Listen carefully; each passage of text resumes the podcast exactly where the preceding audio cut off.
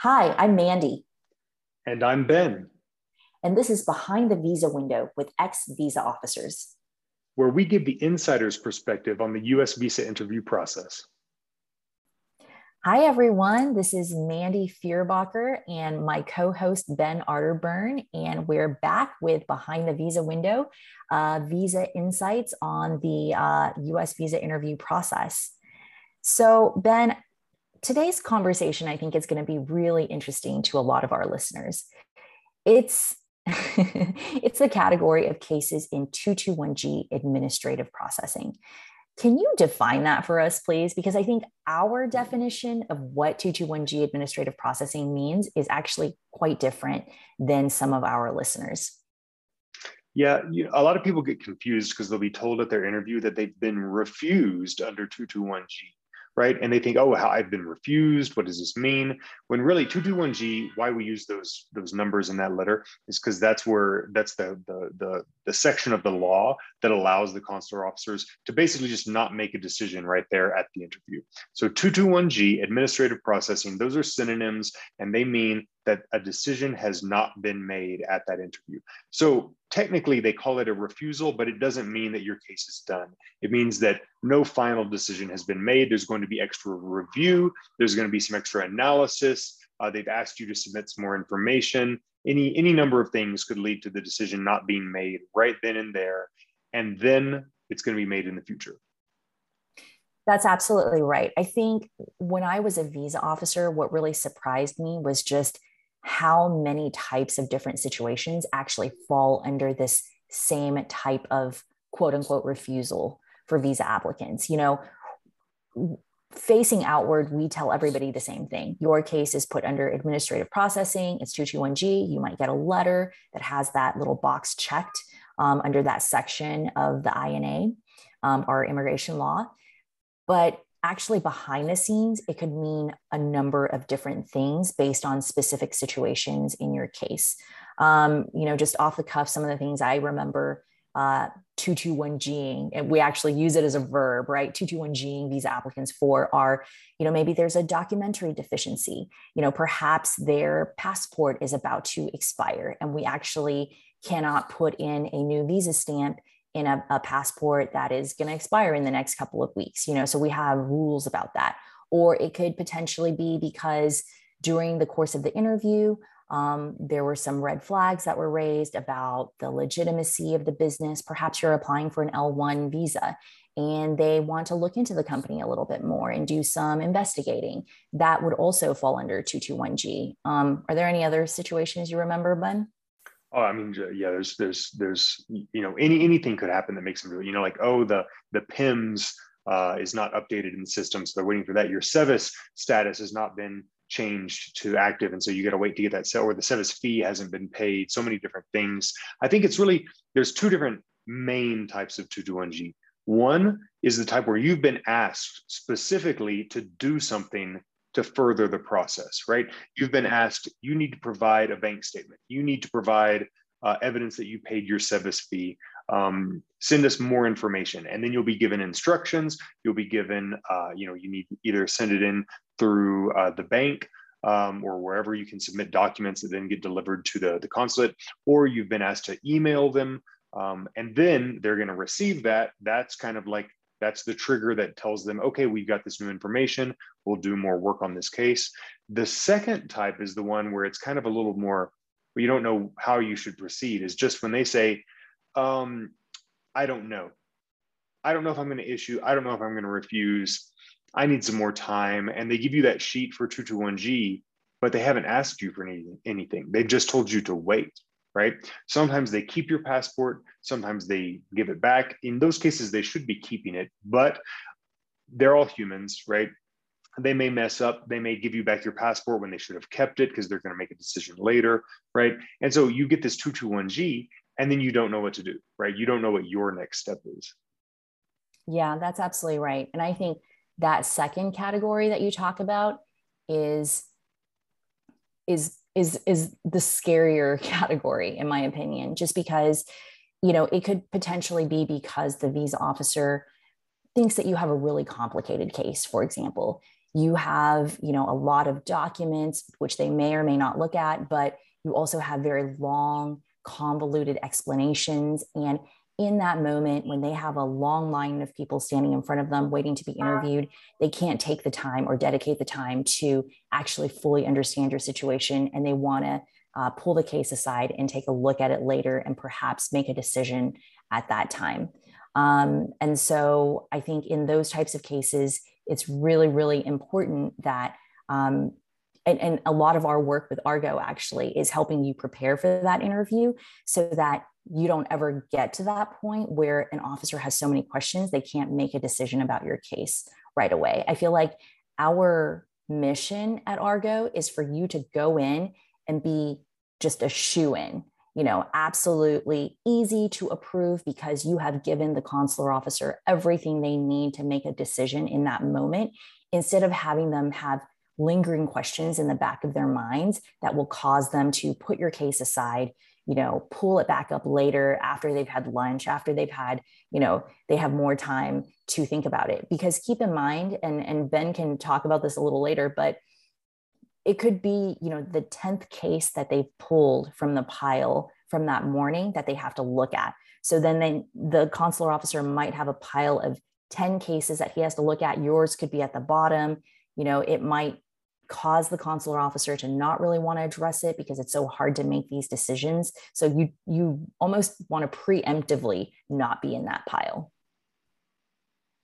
Yeah and just you know in terms of the the technical process that happens once you're put into 221g you know when you apply for your visa you get your appointment date you walk in you hand your documents you know to the to the intake people then you go and you get in line you're going to be sent to an officer. If they approve you then your passport goes into an approval bin. It's going to go over, it's going to be printed, it's going to be stuck into your passport, it's going to be sent back to you. It's all kind of in, in a process, right? It's very systematic and it's very reliable. Once you get put into 221G, all of that reliable process is you're out of that line. You get pulled out of that line. And then the only thing that's going to guarantee that your your visa your passport everything gets moved through that process to the end is ju- it just relies on the the good organizational skills and the memory of that that officer that did that because he's going to take that passport he's going to put it aside he or she's going to put that aside. And then later on they're going to go back and do whatever work they felt they needed to do on it to make a decision. Now they might do that multiple times a day. They might have some other work that they're busy with. The next day they do it multiple times. They get a big stack of these. They try to work through them but then something else comes up. They get some more. They get put on top of that stack and then one's down at the bottom and they can just get lost you know sometimes physically lost but maybe just lost kind of in the in the in the mix of everything that's going on and then no decisions made. We've had a lot of uh, people contacting us recently because it's the end of the summer season end of uh, this fall semester's f visa uh, application season and people applied you know maybe in may maybe in june and they've been put in 221g and they're waiting and they're waiting and they're waiting and they haven't heard anything from the from the embassy or the consulate. And they think oh, there's work being done on this. But if two months have passed and it was some something where it wasn't, you know, um, a standard thing like a check or anything like that, most likely the officer has forgotten about it, or basically, you know, it was it was urgent the day that you were there, then it was a little bit less urgent the next day. Once a month has passed, there's no urgency for them to get to your case at all, right? And so it can just, you know, it's it's a it's on the back burner it's it's at the low the bottom of their priority list and they're just not taking any action on it. Yeah absolutely. And ben you brought up such a good point you know these cases kind of i think they could mentally and physically get lost. But from what i've seen at really you know embassy, busy embassies and consulates is that it tends to pass through a lot more hands as well. And so these cases, instead of going into the approval bin where there's a very set process for how they get printed and passed back to the visa applicant, now it you know takes a turn where it gets taken back to a desk, possibly buried, but then to pull it back out of the process, either to get it approved or refused it will end up going through you know multiple hands of our local staff or you know staff at the embassy that are not you know the visa officers but the people who support our work. And it just ends up becoming a lot more messy. And one other thing i want to mention too is that you know i might have mentioned this before but consular officers uh, tend to move around quite frequently. So, um, you know, besides just the work taking us on and off the line, which is what we call, you know, heading up to the window to interview visa applicants, you know, leaving for lunch, coming back to our desks to do desk work, we also do a lot of internal section rotations, which means that a visa officer who is interviewing student visas one day uh, the next day might have been decided by management okay now you're going to go work in american citizen services upstairs and you'll have a whole new set of duties making decisions on different types of applications uh, that have to do with citizenship and not necessarily visas or an officer can get pulled you know they might do a one year rotation in a consular section, but the next year they'll be assigned to work in the political section, uh, writing reports and cables, and be completely done with their visa work. But it doesn't necessarily mean that they have completely finished all of their ongoing projects in the consular section, it might just end up getting uh, pushed to the next person who gets handed their duties, who will then have to re understand what happened in this interview that they personally didn't take part in. And they might call the visa applicant back in for a second interview. And so it just becomes a, a much more uh, difficult process uh, for the visa applicant. Yeah, yeah. And you know, psychologically, here's what's happening too. Because you know, you think about the process and everything, and I think that this part, the part of the, the visa application that we really know so well and that we're able to help people with is this psychological process that's going on on both sides of the window, right? And one of the other things that will happen is at that visa interview, when they 221G you, it's because there's two conflicting thoughts going on in their mind. They're thinking, okay, on the one hand, I don't want to issue, but on the other hand, I do want to issue, and they can't make a decision at that time, right? So they got these two competing ideas and these two compete, you know, tendencies that are going on with regards to your case. Well, with time, whatever it was in that interview that made them feel like they wanted to issue your visa, maybe it was because your conversation with them went well and you really were able to express yourself well and demonstrate your your credentials and your academic excellence, et cetera that might fade and whatever bad um, bad evidence on paper is all that's left when they go back into the case and look at it and they look at paper right? And so that good impression that you made fades with time. So i don't have any data on this but my intuition is that the longer that a case stays in 221g the greater the chance that the resolution of that is going to be a final refusal. Um, also because it's just you know uh, the, the memories of it go away right it's been sitting there, and the easiest way to be done with that case is just 221, excuse me, 214 be it, refuse it, a final refusal, and send it back, right? So I think even once you get put into 221G, it's still on you, right? It's not you've had your interview, uh, they said 221G and you go home and you wait, right? That's that's being passive. You've um, you've abdicated your responsibility for actually trying to make sure that you get your your correct visa result. And i think that you do need to to contact the the the consulate or embassy pretty frequently and and pretty soon after you've been put into 221g what do you think mandy?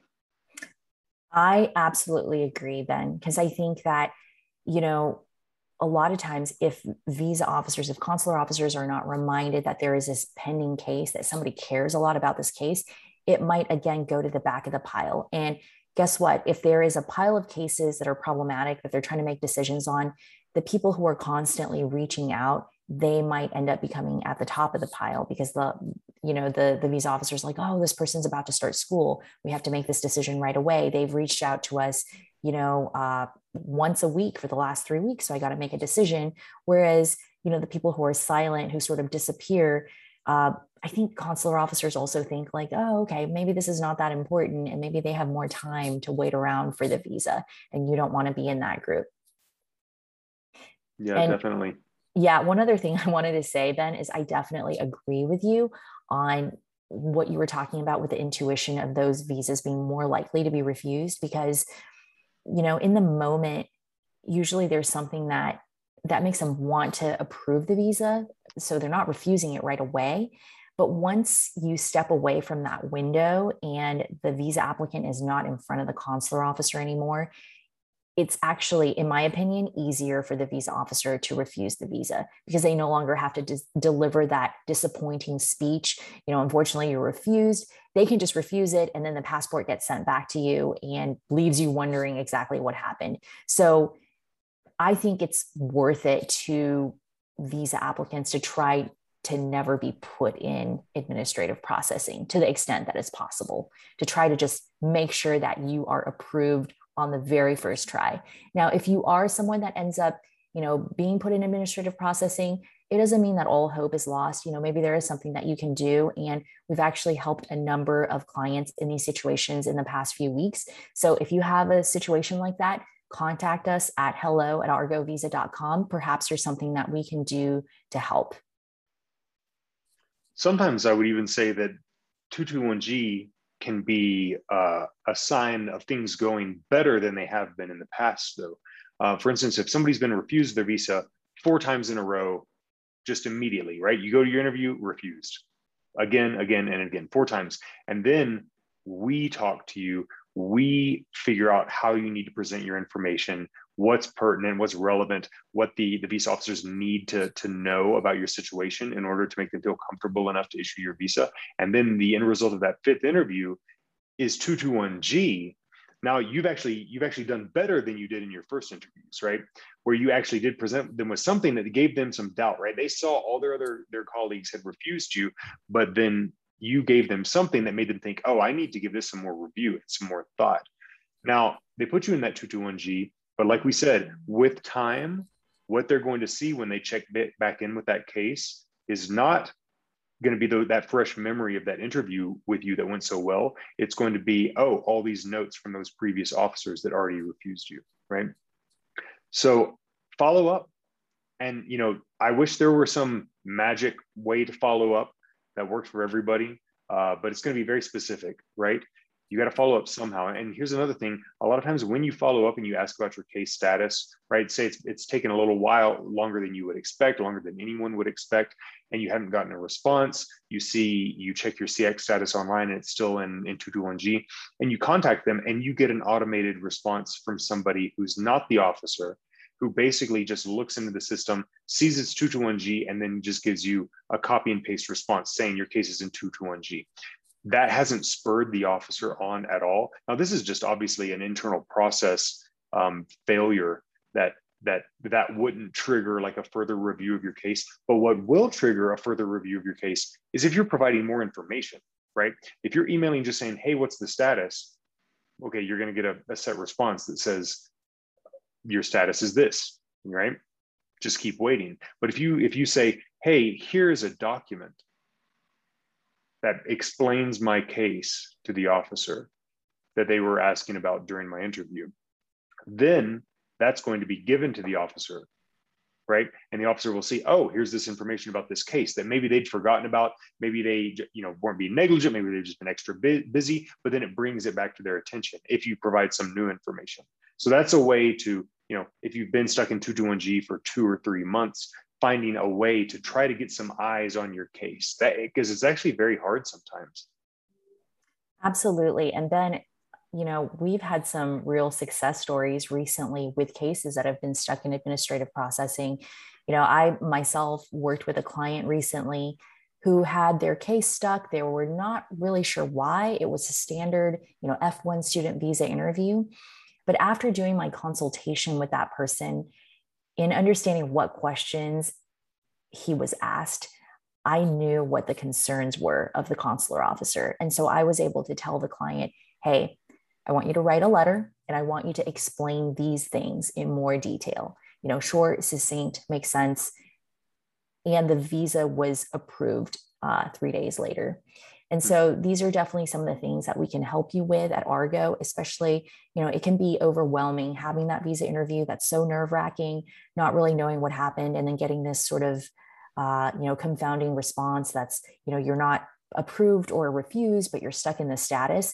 And I would say that time is of the essence. So if you are somebody who has recently been put in this situation, definitely get in touch with us um, at hello at argovisa.com. Perhaps there's something, there's advice that we can give you on, you know, how to get another set of eyes on your situation, um, you know, uh, give you some guidance. Yeah, definitely. You know, every one of these cases is so unique um, there are trends, right? There are general themes that we see over and over again, but then the details change. So it changes the way that you would have to, to approach it.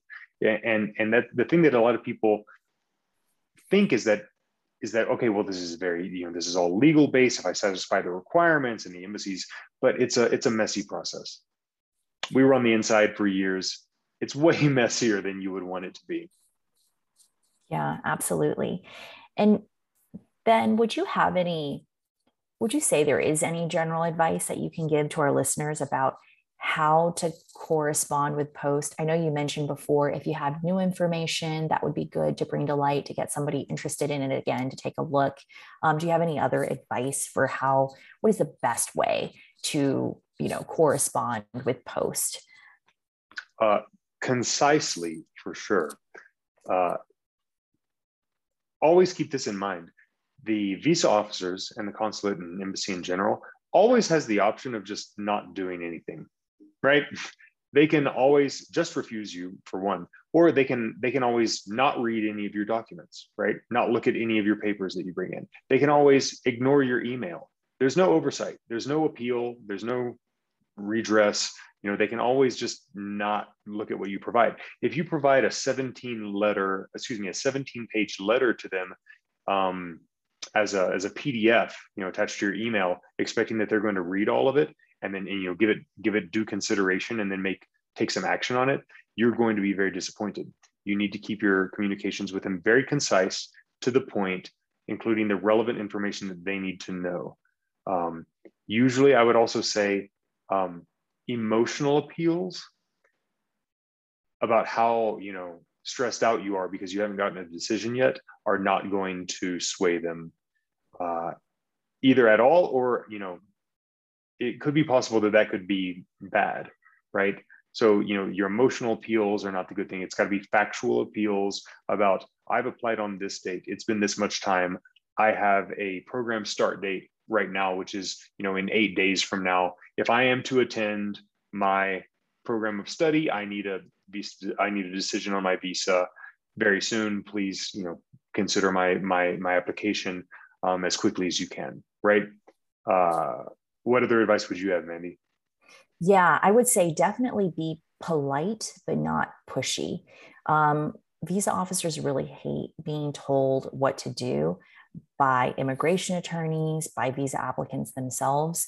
So I think you always want to defer to them in how, you know, in, in what they want to do, but you do want to be very factual in uh, you know what you're waiting for. Perhaps school is going to start in a week and it really will make a big difference in whether or not you can start this semester. That is a fact you know and that's something that you can lay out in a letter um, and appeal to them in, in hoping that they would help you make a, a hasty response. Whereas you know i feel like i deserve this uh, because i've been waiting so long you know, these officers just don't take to that very well, being told what to do because they know that they have the authority and they alone have that authority to make this decision. And it's not going to make them want to help you. So um, I think it does take a little bit of nuance to get used to, but don't reach out. You know, I, I spoke to an immigration attorney recently who said that whenever they've been waiting for a really long time on something, whether it's a national interest exemption response or a 221G case, they just try to contact the embassy or consulate as little as possible because they don't want to poke the bear. Um, and, you know, Ben and I talked about this earlier, and we just felt like that is definitely not the right strategy because in some cases, most cases, you know, the the squeaky wheel gets the grease, I think, but you still want to squeak in the right way. Um, you don't want to be annoying. You don't want to be overtly aggressive. Uh, you just want to bring the visa officer's attention back to your case.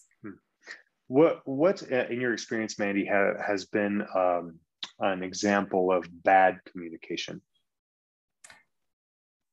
Bad communication. I would say mm-hmm. generally, um, it's better. I this is per, uh, this is personal for me. Ben, I don't know about you, but I tend to think that it's worse when immigration attorneys correspond with post on the visa applicant's behalf and this is just my sort of personal take and my experience on it, because visa officers see the interview process as something that is between them and the visa applicant. If you always have somebody reaching out to post from an immigration attorney's perspective, um, that is actually quite annoying. And it feels like, okay, we know that this person has been paid to get this done for you, but it makes you very removed from the situation. So it makes us less likely to understand why it is important to you for this to happen at this time. Um, what about you, Ben? I agree. I think that uh, a personal letter from the applicant is always much better than a letter written in legalese from an attorney. Uh, and and that's based on my experience when I was in there and, and you knowing what my colleagues thought about it too. Um, it's because with 214B, it always comes back to the officer has to feel comfortable issuing the visa to that applicant, right? Um, whatever legal points that the lawyer is bringing up are not important. Um, are completely moot if the if the officer is just going to refuse you 214b because they don't feel comfortable, right? Um, so yeah, I think that that keeping it very personal um, is is is is a good point. I I receive you know bad communication. I think is when um, you know somebody's in 221G or even has been refused, and then there's a letter from a sponsor in the U.S. Um, berating the consulate for whatever decision that they've made or the delay, and talking about how you know how how good of a citizen they are, how civically involved they are, how respectable they are, et cetera how much money they make, et cetera. Um, and they divert attention from the applicant to themselves, which is actually very counterproductive because then it's saying, okay, well, this person in America, they're, they're not getting the visa. It's all based on the credentials of, of the person that's applying for the visa abroad. Um, and so the person in the US, if they're saying you can rely on this person because I'm so great, it's saying, well, you're basically admitting that I can't rely on the credentials of the applicant. I have to rely on the credentials of this sponsor, which is not even a um, a formal a formal role that someone plays when it comes to like a B visa or an F visa. Um, and I and it, it can be more harmful than helpful in a lot of cases. Absolutely. And I think it might also bring attention to the fact that this person has some strong ties to the United States, if somebody is willing to speak out, uh, you know, very vocally for this visa being approved, and it might make the visa officer question, okay, so why is this uncle speaking up? You know, this doesn't have anything to do with the student visa, and so you want to be really careful about what that looks like to the visa officer. Um, and so I, I definitely agree with that, Ben. Yeah, 100%. That, that also goes back to, to, to it being personal, right? That sponsor contacting the consulate or the embassy is the same thing as a lawyer doing it, right? It's a third party that's getting involved, which steps in between that relationship that the consular officer feels they have with the applicant, right? It's just a one on one interaction, and the decision gets made based on that without any outside influence coming in. Yeah. And I think one other thing, if we have any immigration attorney listeners in our audience, is um, you know, you really want to explain things in a way, uh, like Ben mentioned, without the legalese, but something that is sort of short and concise and compelling. Um, and if you ever draft any letters for consular officers to read, you know, consular officers are not attorneys um, they're lay people basically and so it has to be understandable to a person who you know doesn't practice immigration law doesn't know these cases that you're citing and more about um, you know exactly what is important to the visa applicant why this makes sense. So think about uh, writing a letter uh, from that viewpoint that you're trying to explain to somebody uh, who's not a lawyer what's going on with this person's situation. Mm, yeah that's a really good point.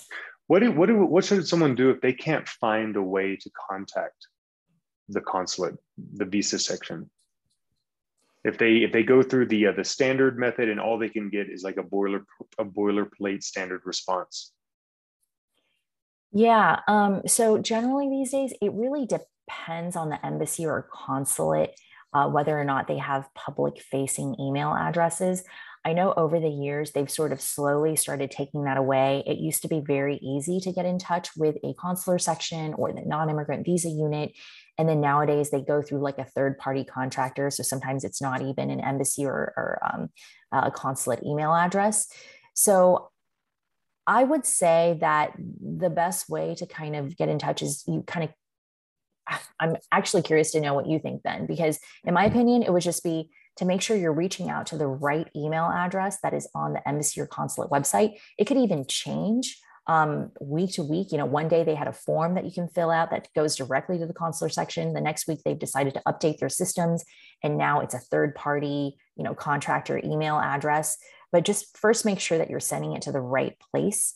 Um, and secondly, you know, occasionally if it's something that you really want um, attention paid to it, perhaps you can get um, a congressperson's office involved but de- it really depends on the situation whether or not that's helpful or not. Uh, a lot of times that's more helpful before the visa interview. We can talk about that some other episode.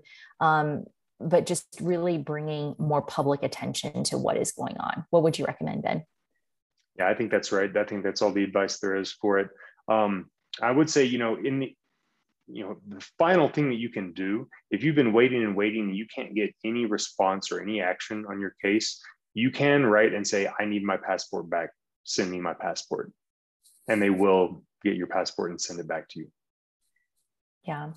And one other thing i want to mention too is you know at argo we really help you do everything you can um, yourself because it's the most effective approach and you need guidance from the experts who've made these decisions on you know visa applications for years. And we just have this knowledge ingrained in us and how best to speak to a visa officer how to get the result that you want but at times you know you might get to a certain point where really there's nothing left to do. You've tried everything. Perhaps you've even had an Argo consultation. We've done everything we can for you. And there are some very skilled immigration attorneys who uh, can bring uh, special types of lawsuits that can compel the US government to respond to your case. Uh, these are called uh, mandamus lawsuits. They can be effective. And while that's not something that we can help you with at Argo, uh, we do uh, know a lot of extremely talented immigration attorneys. So if that's something that you you know you're considering you know you can reach out to us as well and we'll try to put you in touch with the right person for that. Um, but that's if you've tried everything else because you know in our opinion it's always best to try to get everything done in the way that the state department and consular sections prefer because that's going to be the fastest and most efficient way and we'll get you the best results. But um, at some point you might want to be seeking other options as well. Yeah. Well, if you've if you've been in uh 221G status or you still are and you don't know what to do and you don't know what your next step should be, write us an email at hello at argovisa.com. Um, and then, you know, in the next episode, we might be able to, to address whatever your concern might have been um, and maybe give you some tips that could help you out. That's right. Thank you so much, everybody, for tuning in. And we hope to bring you some more interesting insights soon. And uh, have a great rest of your week, everybody. Talk to you next time.